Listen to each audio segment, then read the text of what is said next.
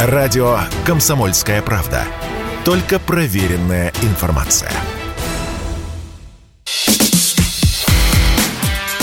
Диалоги на Радио КП. Беседуем с теми, кому есть что сказать. Здравствуйте, дорогие друзья. Вы слушаете радио «Комсомольская правда». Я Валентин Алфимов. Ну, согласитесь, мы с вами часто думаем о том, что было бы, если бы когда-то там тогда. Вот и мы задумались сейчас, а что было бы, если бы в 2014 году Майдан не победил и госпереворота на Украине не произошло бы? Вот как ответить на этот вопрос? Спросить у того, кто тогда был у власти. Поэтому у нас в гостях сегодня бывший премьер-министр Украины, человек, который был свергнут Майданом в 2014 году, Николай Азаров. Николай Янович, как вам живется в России? Точнее, я даже так спрошу. Вы сейчас в России? Да, я сейчас в России, и вы не забывайте, что я родился в России. Да. да и, в общем-то, значительную часть своей жизни прожил в России. Так что э, Родина есть Родина. Ну, в общем, вы, ну, дома.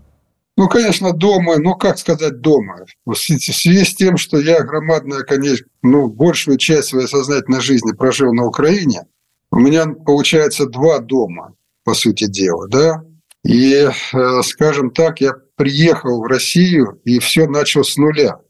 Вот если так говорить серьезно. Но, тем не менее, за это время я уже, в принципе, так сказать, привык, обжился, вот, и чувствую себя нормально. А вам на Украине мешал ли, э, мешал ли тот факт, что вы родились в России, учились в Москве, потом работали в Туле долго. Ну вот именно ваше, скажем так, российское прошлое. Э, знаете что, до определенного момента абсолютно не мешало. Но когда я уже стал, вышел на, так сказать, высокий уровень, то, значит, со стороны политических оппонентов это прорывалось. Москаль там, значит, вот, э, так сказать, тянет нас в таможенный союз, таежный союз они называли. То есть, э, ну, это звучало, знаете, на таком маргинальном уровне, и я абсолютно не обращал внимания. Со стороны солидных политиков я это не слышал. Ну, а вот со стороны маргиналов, где-то на каких-то телешоу, и вот мне часто упрекали, что я, так сказать, не мог за эти годы изучить украинский язык. Это все неправда, потому что я каждый день читал по 500, по 1000 страниц текста украинского документы готовил, как бы я, значит, мог с ними работать, если бы я не знал этого языка. Другое дело, что произношение иногда меня подводило. Но с другой стороны, я считал чрезвычайно важным, чтобы русские люди слышали русскую речь от руководителя правительства.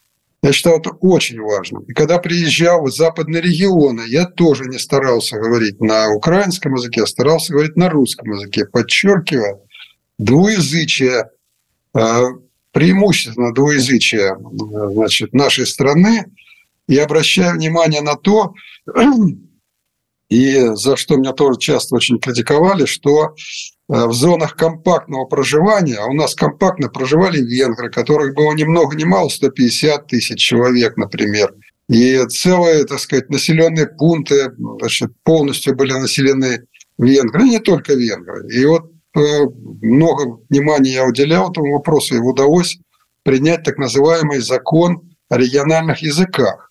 Так вот, закон о региональных языках как раз позволял русскому языку быть равноправным языком в тех областях, где русские составляли большинство, ну, большинство или, по крайней мере, значительную его часть. И ведь что характерно, после госпереворота самым первым законодательным актом, который приняли путчисты, ну, путчистский Верховный Совет под дулами автоматов. Это как раз был закон об отмене, значит, эм, закона о региональных языках.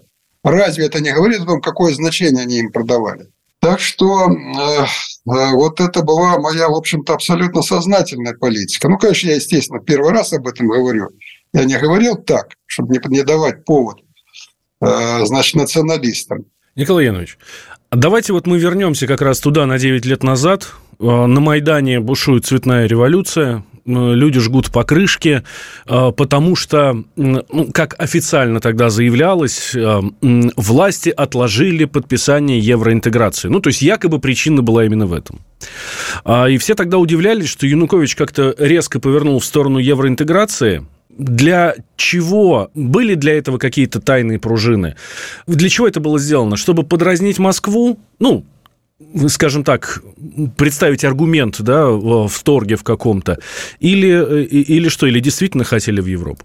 Мы, э, придя к власти в 2010 году, ну, значит, были победа Януковича на президентских выборах, и там в течение там, двух недель он сформировал правительство, мы прошел утверждение Верховной Ради. И вот 11 марта 2010 года значит, наше правительство заработало.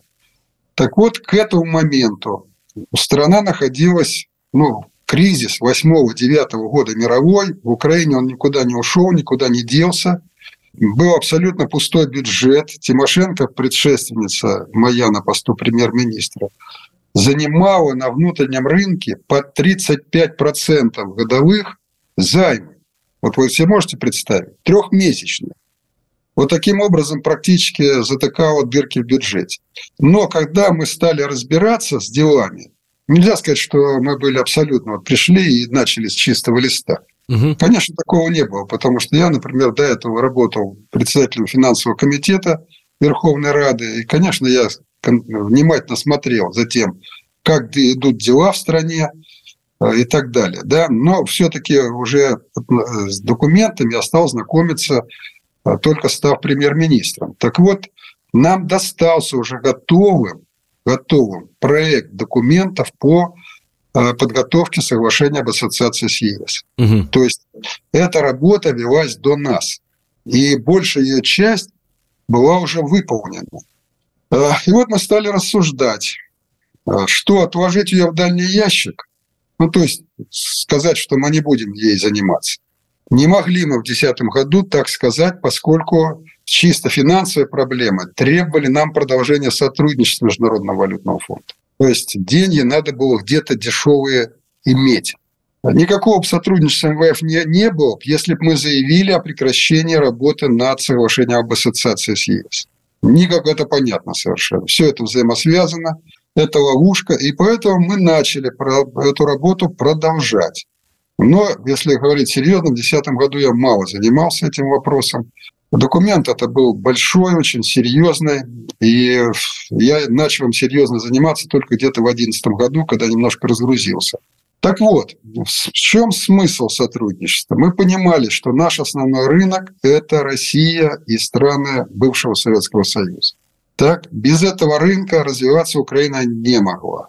Это было мне абсолютно ясно. И поэтому мы уделили очень большое внимание форсированию подписания соглашения о зоне свободной торговли в рамках СНГ.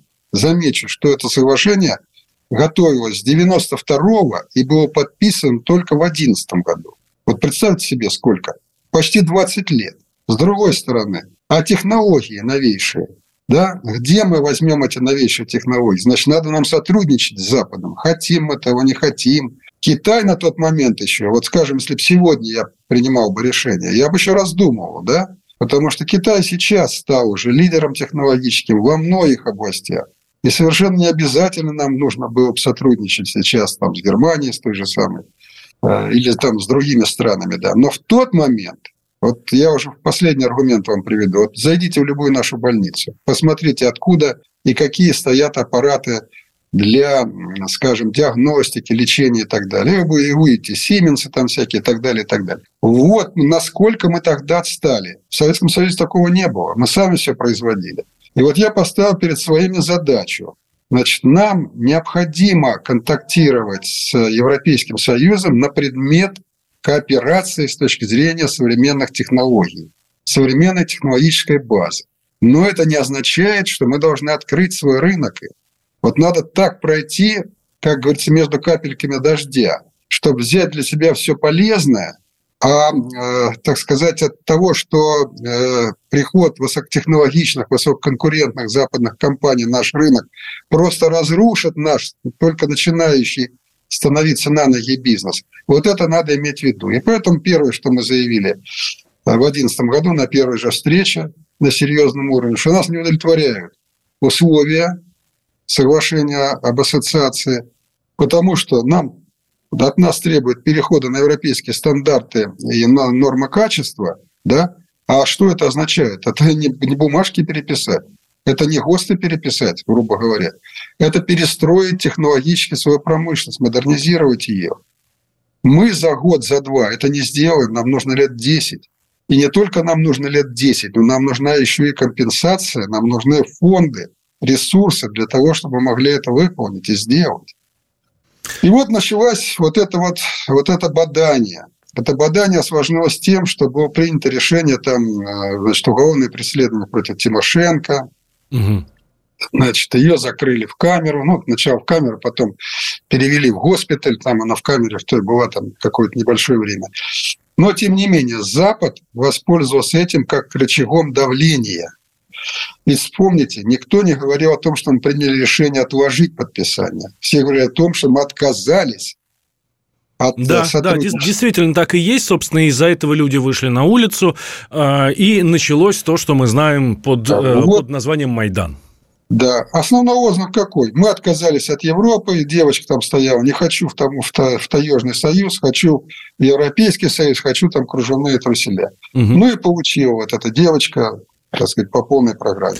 У нас в гостях Николай Азаров, бывший премьер-министр Украины. Мы говорим о том, какая была бы сегодня Украина, если бы тогда, в 2014-м, Майдан бы не победил. Я Валентин Алфимов. Вернемся сразу после новостей. Никуда не переключайтесь. Радио «Комсомольская правда». Никаких фейков, только правда. Диалоги на Радио КП. Беседуем с теми, кому есть что сказать. Мы возвращаемся в эфир радио «Комсомольская правда». Я Валентин Алфимов. У нас в гостях сегодня Николай Азаров. Это бывший премьер-министр Украины. И мы говорим о том, какая была бы сегодня Украина, если бы в 2014 году Майдан бы не победил. А о чем тогда договаривались с Россией, кроме вот этих вот еще миллиардов, про которые вы сейчас сказали? А, вот смотрите, значит, во-первых, в 2010 году, как только мы пришли к э, власти – то в конце апреля, по-моему, 30 апреля в Сочи состоялось вот такое очень проблемное и очень серьезное заседание межправительственной комиссии Украины и России. Возглавлял с российскую сторону Путин Владимир Владимирович, э, тогдашний премьер-министр. И вот на этом значит, заседании оно было очень хорошо подготовлено. Э, мы, кстати, с того времени уже получили передышку по Харьковским соглашениям. Харьковские соглашения были в начале апреля подписаны.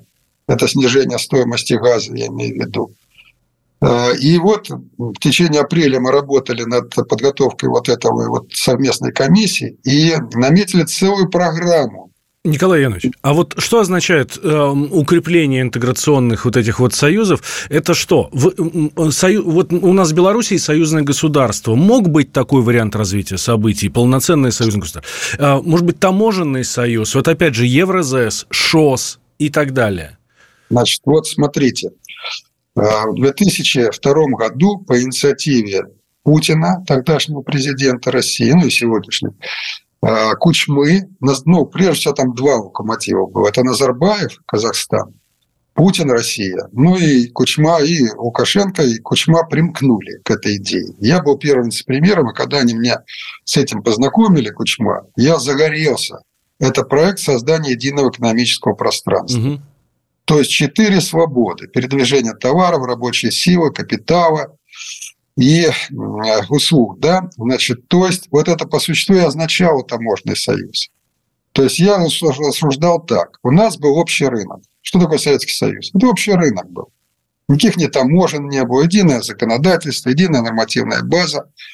Так вот, смотрите, что же мы глупее Европейского Союза? Ведь Европейский Союз пришел, в конце концов, к созданию единого экономического пространства для своих стран. И вы это прекрасно видите что э, рабочая сила перемещается в рамках ЕС совершенно свободно, товары перемещаются совершенно свободно, услуги перемену и так далее. Да, не буду там на этом останавливаться. Так а мы сделали все наоборот. После обретения э, независимости наши республики сделали все, чтобы разрушить э, единый общий рынок. Так кто же от этого выиграл? Я задавался простой вопрос. Ну кто? Кроме Запада никто не выиграл мы все проиграли. чудом к 2013 году сохранились самые высокотехнологические наши отрасли. Авиационная отрасль, космическая отрасль и так далее. Да, приборостроение еще сохранялось. Так вот, поэтому пройти обратный путь, при политической независимости восстановить единое экономическое пространство, единый экономический рынок. И вот мы начали эту работу. Вы представляете, какие препоны стали ставить наши министерства и ведомства украинские, особенно наш МИД, особенно наш Минюст, Министерство юстиции, Министерство... Почему именно эти два министерства? Да потому что они комплектовались и были скомплектованы изначально из, в основном из западынцев. Угу. МИДу требовали специалисты, знающие украинскую мову. Тільки мова должна быть мириум. Какой же него там специалист, бог его знает, но только бы должен балакать на мой. В результате набрали западынцев и туда, и сюда. Возглавлял, кстати, Министерство юстиции любимец и Кучмы и Януковича Никил Вринович, это бывший руководитель РУХа. Угу. Вот. Ничего он не говорит. И вот я когда проводил встречи на высшем уровне, они проходили регулярно раз в месяц, вот с такой интенсивностью велась работа над созданием нормативной базы. И вот сзади меня сидели вот эти замминистра юстиции, зам там МИДа и так далее. Все время дергали, дергали меня за фауды и говорили, что вот, Николаевич, вот то, что вы говорите, противоречит Конституции, то, что вы говорите, противоречит какому-то закону и так далее, и так далее наговаривали Кучме там на бал. В администрации президента сидело там немало. И в результате, когда пришло время подписывать основной документ, это договор о создании единого экономического пространства, кстати, он ратифицирован нами, угу. то Кучма подписал с оговоркой в межах Конституции Украины. То есть действует, действует э, этот договор в межах Конституции Украины. Ну, подписал, подписал. Я считал, что это компромисс, на который можно пойти. Но ведь совершенно не случайно произошла оранжевая революция. Американцы очень внимательно отслеживали все эти процессы. И им как раз восстановление единого экономического пространства наших стран было как серпом по яйцам, я извиняюсь за грубое слово. Вот. И поэтому вот возникла эта идея Ющенко, вот, переворота, оранжевой революции – вышли толпы народа, которые вообще никогда ничего не понимают. Вот это надо иметь в виду. Особенно, если нет своих средств массовой информации, если не развернута нормальная информационная работа, они проглатывают любую лапшу. Тем более, что Киев – это благодатное место. После, скажем, обретения независимости Кравчук первое, что сделал, это начал переселять в Киев всех, так сказать, из Львова, Ивано-Франковска, Волыни своей родной и так далее, и так далее. Киев, ну, он вообще еще во времена Щербицкого был мещанским городом. Вот. А уже во времена, так сказать, э, Кравчука, там, Ющенко, он превратился в бандеровский город. Ну, где еще свобода в Киеве брала абсолютно все парламентские места. Там, вот, по-моему, 9 мест, что ли, я уже забыл сейчас. И везде выигрывали нацисты. Такого больше нигде не было в Украине. И несмотря на абсолютно очевидные наши экономические результаты, позитивные, социальные результаты, мы больше 20% никогда не набирали, наша партия имею в виду. Так что вот такие вот проблемы. Угу. Э, Николай Янович, а давайте вот спрогнозируем, если бы в 2013-2014 году, ну, в 2014, да, если бы Майдан не победил, вы бы остались у власти, вы, Янукович, то вот какой была бы Украина, если бы она пошла путем Азарова, Януковича? Вот сейчас, в 2022 году. Ну, это была процветающая бы страна. Вот смотрите, мы в 2013 году разработали программу активизации экономики Украины. Угу. Ну, она так называлась потому, что я уже к тому времени полностью, скажем, убедился, что без планирования э, дальше двигаться невозможно. То есть необходим был мощный э, механизм развития страны, развития основных скажем, таких вот э, наукоемких, технологических отраслей. Я уже все, везде, так сказать, начинал проповедовать ту идею, что на зерне Украина никуда не уедет. Даже если мы удвоим производство зерна, мы там вышли уже на 65 миллионов тонн, например, ну пусть 70 там, миллионов, сейчас. Но даже если мы 140 миллионов тонн будем производить, то это не увеличит наш ВВП в два раза. Это не сделает наших людей в два раза богаче. А вот если мы будем работать на новейших технологиях, то мы свой ВВП можем быстро поднять. То есть ставка была именно на новейшие технологии, да? Ставка была, да. Вот сейчас мы сталкиваемся с парадоксом, что в стране, которая производит огромное количество стали, например, да, нет гвоздей своих. Ну, это что такое? Ну и так далее. Я не буду долго на этом останавливаться, но некоторые вещи я не мог говорить вслух, потому что ну, меня и так упрекали в администрировании, там, любимая, так сказать, э, АОИБа там наклеивали. Вот я увлекаюсь административными методами. Да, было время, и это было необходимо, потому что невидимая рука рынка существует только у идиотов в мозгах. Больше нигде не существует. Вот. Никакой реальной руки рынка нет. Там невидимой руки рынка. А есть очень умелое управление экономикой.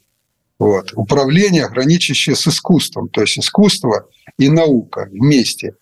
Вот и работает тогда система стабильности макроэкономической. Ну, я не буду на этом долго останавливаться. Просто вы же задали вопрос, как, какая была бы Украина. Да, сегодня. Вот, сегодня. Так вот, Украина была процветающей страной. Вот в этом планировании мы выходили на то, что доходы населения за 10 лет должны вырасти в 2,5 раза в реальном исчислении. Угу. Теперь смотрите такую проблему демографии. Я об этом редко когда говорю, ну, потому что то времени хватает, то, не, ну, так сказать, э, другие вопросы выходят на первый план. Но ведь у нас в 2010 году мы столкнулись с тем, что у нас была страшная демография. Украина вымирала реально. То есть, вот скажем, 90-й э, год, 91 год обретения независимости, 52 миллиона населения. А в 10-м нас было то ли 44, то ли 45, я сейчас не помню. 7 миллионов мы потеряли на пустом месте. И этот процесс продолжался дальше. И к 2020 году, по-моему, 40, 41 миллион, это ну, только ну, по что-то так, да, что такое. Стата, Значит, э, стал вопрос, а каким образом вот этот негативное сальдо между рождающимися и умирающими вы, вывести хотя бы в ноль. Вот мы тоже сделали план, планирование сделали – у нас в гостях Николай Азаров, бывший премьер-министр Украины. Мы говорим о том, какая была бы сегодня Украина, если бы тогда, в 2014-м, Майдан бы не победил. Я Валентин Алфимов. Вернемся сразу после новостей. Никуда не переключайтесь. Если тебя спросят, что слушаешь, ответь уверенно. Радио «Комсомольская правда». Ведь Радио КП – это самые оперативные и проверенные новости.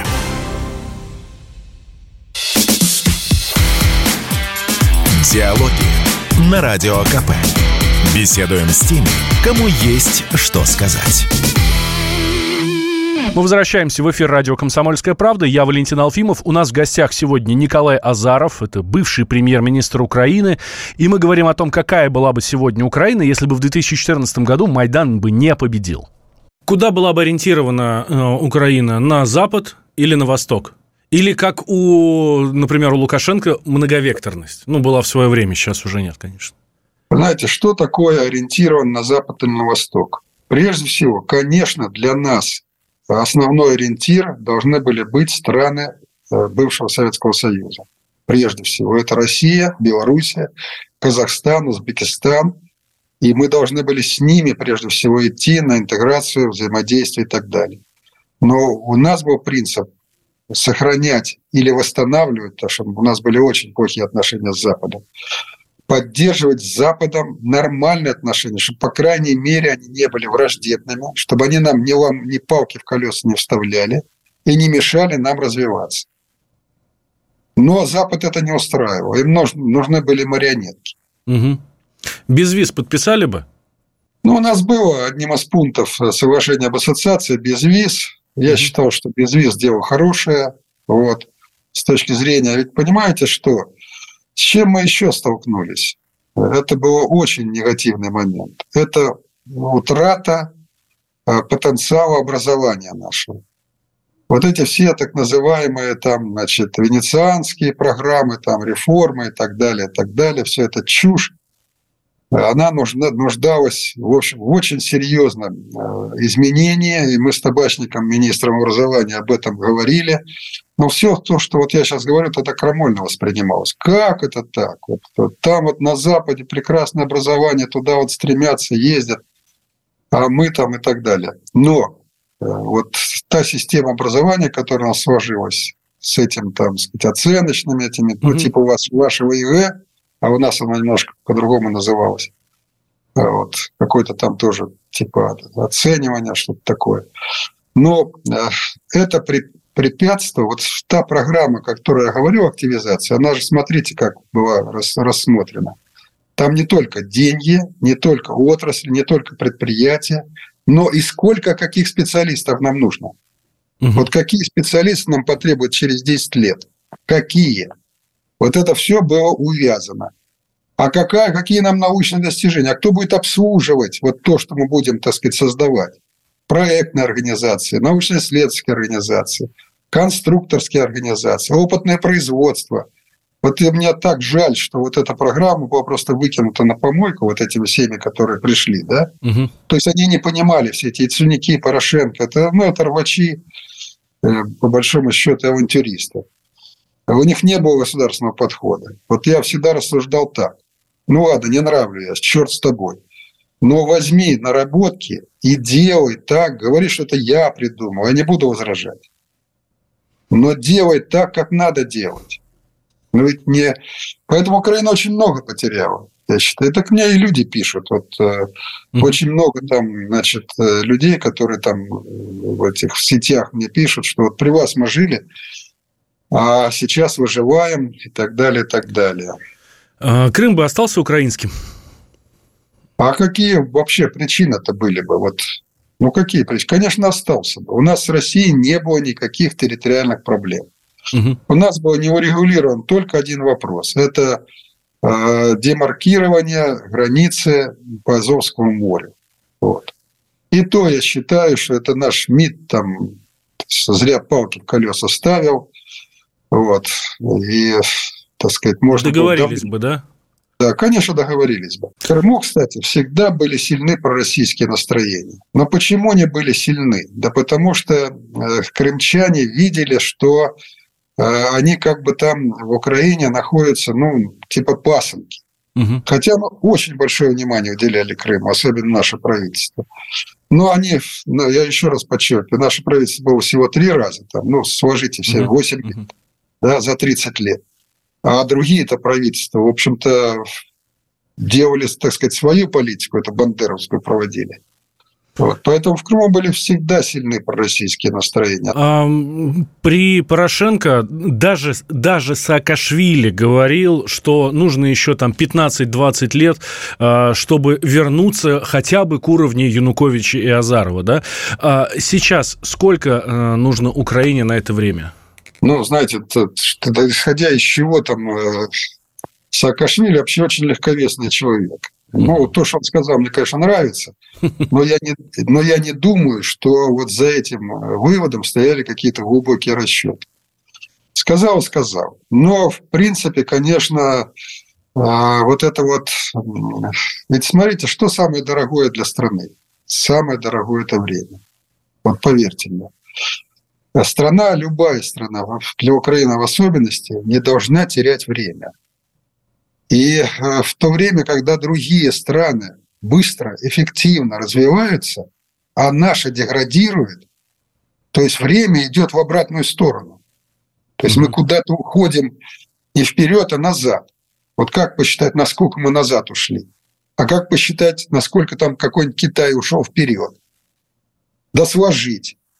И получится вот то, о чем там Сталин в свое время говорил, что мы отстали от ведущих стран мира там на 100 лет. И если мы за 10 лет не пробежим, нас раздавят.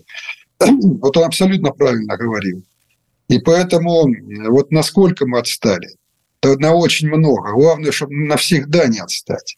Угу. Это вот самое страшное. Это да. И... Какой, какой сейчас вариант есть Украины для того, чтобы хотя, хотя бы начать не отставать? Вот что вы думаете? Не, ну прежде всего надо сменить руководство. Ну, угу. слушайте, ну нельзя с этими авантюристами, проходимцами, марионетками страна не может не то что развиваться, существовать не может. Это же вот абсолютно очевидно. Вот мне Орбан, с которым мы с Виктором ну, много лет друг друга знаем, и он в оппозиции был, я в оппозиции. Я напомню э, нашим слушателям, что это премьер Венгрии. Правильно? Да, это один из независимых европейских да. политиков. Так, со своим собственным мнением. Так, он никому там особо в рот не заглядывает. На последних выборах, которые были, по-моему, год назад, он там где-то 75% или 80% получил. Но вот он сказал про Зеленского, так, что это же надо быть идиотом, чтобы въехать в конфликт с крупной ядерной державой. Угу. Вот он охарактеризовал этого Зеленского, да? И я так считаю. И э, поэтому, конечно, прежде всего необходимо руководство в стране, которое понимает, что надо делать. Но оно вот же Порошенко... не может сейчас появиться, да? Сейчас максимум, что может смениться, это там э, Зеленский сменится на Залужного, на, на главнокомандующего. Собственно, ну, то же самое, только в профиль, да, как мы выражаемся. Не, ну мы говорим, тогда ни о чем разговаривать не надо. Ага. То есть э, я много раз, я ведь откровенно с людьми разговаривал всегда. Вот. Там, нравлюсь я, не нравлюсь, но я вам говорю правду. Так вот, я говорю правду. Сейчас у Украины вот с этим руководством, с этим настроем людей никакого будущего нет. Угу. Его нет со словом совсем. Нет. Просто нет. Это абсолютно факт, который, так сказать, можно доказывать, можно не доказывать. Это аксиома. Мне, как человеку, который очень много лет проработал, абсолютно это очевидно. Ни одного за 9 лет не было сделано серьезного дела, которое говорило о том, что эти люди настроены на развитие Украины. Да хотя бы на сохранение Украины. Ни одного шага не было сделано. Поэтому прежде всего это, конечно, от того, кто, кто во главе стоит, зависит очень много. Угу. Если не все, по большому счету. Ну и, конечно, люди должны, ну, скажем, подумать, помозговать, что мы ждем. То ли мы ждем молочные реки, кисельные берега, то ли, как говорил в свое время Черчилль, да, что я ничего вам не обещаю, кроме пота, крови и слез. Он сказал это откровенно. И вот э, я так не хочу там э, повторять там то, что он сказал, но можно обещать только одного. Если вы хотите будущего для своих детей, то лет 20 надо пахать будет. И пахать всем, на всех уровнях. А кто не может пахать, должен, так сказать, немедленно убираться. У меня достаточно жесткий был стиль руководства. За это меня там не очень, может быть, любили. Угу. Но если человек не тянет, ну уйди. Уйди сам. А, пойди на более там легкую работу. А если ты сам этого не понимаешь, значит, для этого руководитель должен быть, который должен тебя убрать. Ну, сделать это тактично, естественно, там в рамках, так сказать, я никогда в жизни никого не оскорблял, никогда в жизни на кого не орал. Вот вы можете, со мной тысячи людей работали. Пусть они скажут хоть один пример, когда бы там на кого-то заорал, кого-то обидел, кого-то оскорбил. Но если необходимо принимать решение, да, надо с учетом достоинства человека его принять, но чтобы он не мешал, не лежал камнем на пути. У нас в гостях Николай Азаров, бывший премьер-министр Украины. Мы говорим о том, какая была бы сегодня Украина, если бы тогда, в 2014-м, Майдан бы не победил. Я Валентин Алфимов. Вернемся сразу после новостей. Никуда не переключайтесь. Радио «Комсомольская правда». Мы быстрее телеграм-каналов.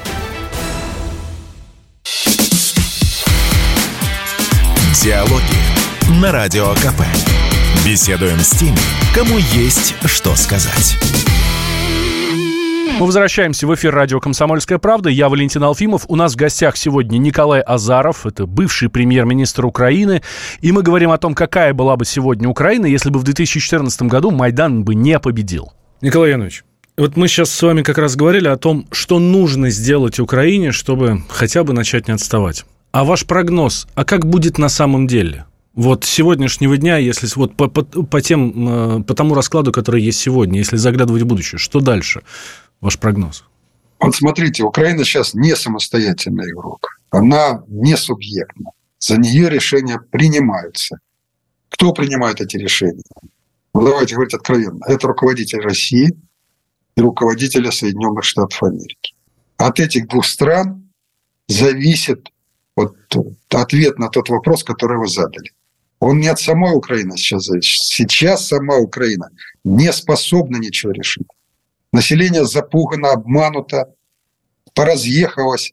Вот смотрите, все те, с кем я работал сейчас, либо убиты, либо в эмиграции, либо забились в норы, сидят, молчат, нос не высовывают, либо в тюрьме сидят. Ну как, вот, на что рассчитывать, на что ориентироваться? Поэтому два фактора, определяющие будущую судьбу Украины, от них все зависит. А я, кстати, это сказал с самого начала. Угу. Как только начался, э, вот, э, значит, когда, вот, кстати сказать, э, Иногда меня спрашивают, а вот вас предупреждали, что значит, вот будет переворот? Конечно, не предупреждали. Кто меня мог предупредить об этом? Скажите, пожалуйста. Служба безопасности, которая была наполовину значит, состояла из агентов, так сказать, ЦРУ там и так далее. И чем они там занимались, одному Богу известно. Кто мне мог об этом предупредить? Я сам это видел. Я видел, что все дело идет к государственному перевороту. И об этом откровенно сказал Янукович. Говорю, Виктор, а что ты тратишь время на этих клоунов? Яценюки, там, значит, Технебоки, сидят там, Турчиновы, с тобой беседуют о чем-то. Каждый день ты тратишь громадное количество времени на какие-то договоренности, которые никогда не, выпол... не выполнялись и выполняться не будут. Ты должен говорить с их хозяевами, только с ними, и находить те рычаги, которые, которые они прислушиваются, к которым они прислушиваются, хозяева, я имею в виду. Угу. Но также, также и сейчас, к большому сожалению, пока какой-то консенсус э, значит, не будет достигнут, понимание того, что значит, как, как должна быть устроена Украина. Вот до тех пор будем, так сказать, думать и рассуждать. Николай Янович, вам кто-то звонит сейчас из Украины, может быть, из бывших коллег, может быть, из коллег, которые живут сейчас за границей. Общаетесь? Ну, конечно, общаюсь, только мы общаемся достаточно сложным образом, потому что все вы знаете, Украина находится под полным колпаком. Еще в мое-то время американцы значит, повесили там систему соответствующую, слушали все и вся. Угу. А сейчас-то это просто, так сказать, э, под полным их контролем находится. И поэтому, да, мы, естественно, общаемся – и я хочу сказать, что в Украине много политиков, вот даже если сегодня пришлось бы вот подумать, а из кого составить? Да, Господи, да два десятка сразу наберем и насчитаем. И поэтому я более или менее представляю себе ситуацию, э, которая сейчас есть и в экономике Украины, и, вот, скажем, в настроениях людей. А что думают люди? Вот э, экономика, ладно, тут даже нам, мне кажется, здесь видно из Москвы, не, не посвященным. А вот люди что думают?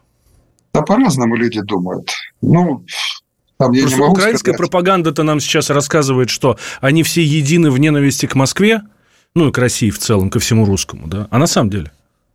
Ну, нет такого, что все едины, безусловно, нет. И сохранилась та как раз необходимая масса людей, с которыми можно работать из которой можно двигаться вперед. Ведь совершенно не обязательно, чтобы вот тебя поддерживало там 70%, 80% населения. Важна какая-то активная часть. Активная часть, которая готова пойти вперед. Угу. Ну, это же это исторические, так сказать, аксиомы. Что там э, большевиков поддерживало? 100% населения, что ли, так сказать, Российской империи? Нет, конечно. Вот. Но они взяли власть в свои руки, начали управлять, и для этого они управляли различными методами. И убеждения, и страха, и поощрения, и какие угодно там. Этих методов достаточно много. Но в конце концов сплотили народ. Сплотили. Ну, я привел не самый, может быть, так сказать, оптимальный вариант, но тем не менее. Поэтому совсем не обязательно, чтобы тебе 90% за тобой бежали. Такого, кстати, никогда не бывает. Просто никогда не бывает. А с Януковичем поддерживаете отношения? Ну, так, э, поздравляем друг друга там, с праздниками, угу. с днями рождения. Вот. По телефону или просто смс-ку написали? По телефону. По телефону да. Откройте нам правду, пожалуйста. Мы вот до сих пор э, гадаем, все ходят слухи, правда, неправда. Был ли на самом деле тот самый золотой батон Януковича? Слушайте, конечно, нет. Вот смотрите, значит, э, про Януковича сочинено очень много мифов, которые сочинялись специально. Это пропаганда украинская делала, да? Вот э, как Это раз, дело, вот наверное, ну и пропаганда, и, mm может быть, даже более чем пропаганда. А, специальные люди, которые этим занимались. Вот есть такой у нас Миша Бродский, он сейчас уже его так подзабыли, я, по крайней мере, его мало слышал. Но это был очень активный деятель, политик, журналист и бизнесмен. И я его взял к себе председателем комитета по развитию предпринимательства. Хотя он был из оппозиционной к нам партии, вот. Но он такой был деловой, энергичный, хотя всякие недостатки были. Так вот он мне признался. Вот, говорит, Николай Иванович, э, вот то, что Янукович э, шапки срывал, угу. с прохожих, да, это я придумал. Он придумал этот мем, это было в 2003 году, и он так очень хорошо пошел, вот, что вот Янукович сидел там за шапки. Хотя mm-hmm. Янукович никогда никаких шапок не срывал, и два его уголовных дела были за драки, ну, по молодости. Теперь, потом придумали там золотой унитаз. Но никогда никаких золотых унитазов не было. Потом придумали золотой батон. Что только не придумывали. Ну, Янукович в какой-то степени, может, и любил, там, значит, чтоб люстра какая-нибудь висела там где-то. Угу.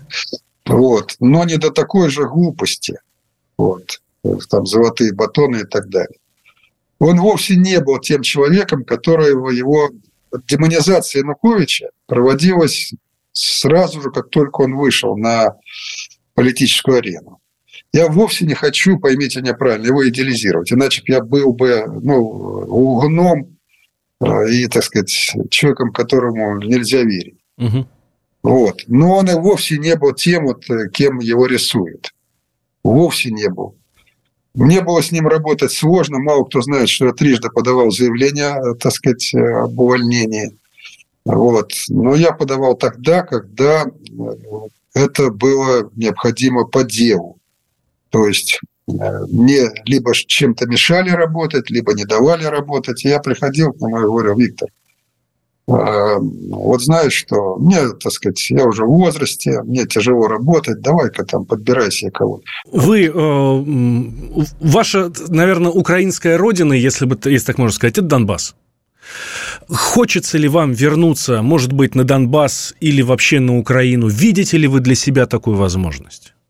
Знаете что, я бы с удовольствием вернулся, но интересная ситуация. Вот вы, может быть, не знаете, но первые руководители, значит, которые там появились, я уже забыл фамилии, они приняли странное решение, что значит, ну, составили список людей, которых они не, так сказать, считают нежелательным приезд э, в Донбасс. Угу. Меня это, конечно, очень огорчило. И вы в этом списке? Что, да, я в этом списке. Меня это огорчило. Почему? Потому что, ну, я тут еще не хочу там особо все... Ну, и в администрации значит, президента были там некоторые товарищи, которые считали, что мой приезд может там чему-то помешать. Я хочу сказать, что у меня было большое желание, большое желание реально помочь Донбассу. Во-первых, я его очень хорошо знаю. Угу. Очень хорошо знаю. И видел, что там дела идут не так, как надо – и не в том направлении идут. И что надо сделать, чтобы они шли в том направлении. И сейчас уже я могу говорить, что много раз давал свои предложения, как ситуацию поправить. Но почему-то это не устраивало. То ли там конкуренции боялись. А мне, вот я первый раз на этот вопрос отвечаю, потому что мне очень многие писали. Ну, приезжай в Донбасс, там, не надо там никаких должностей, но просто будь рядом с нами, помоги, подскажи и так далее. Но раз такое вот э, решение было принято, поэтому, конечно, наступит время, я обязательно съезжу туда, поеду, вот. И сейчас вот то, та работа, которая ведется, громадная, по Мариуполю в частности, вот, конечно, я рад этой работе. Конечно, ее надо активизировать, поддерживать. Но мне приходилось уже свое мнение высказывать. Вот те, кто думает, что Донбасс дотационный, это люди, которые не знают Донбасса. Не может быть такой регион дотационным. Вот там есть все необходимое для саморазвития. Донбасс – это очень перспективный регион. Николай Янович, спасибо вам большое. Мы желаем вам здоровья как можно больше. У нас в гостях был сегодня экс-премьер Украины Николай Азаров. Мы говорили о том, какая была бы Украина сегодня, если бы в 2014 году Майдан бы не победил. Диалоги на Радио КП. Беседуем с теми, кому есть что сказать.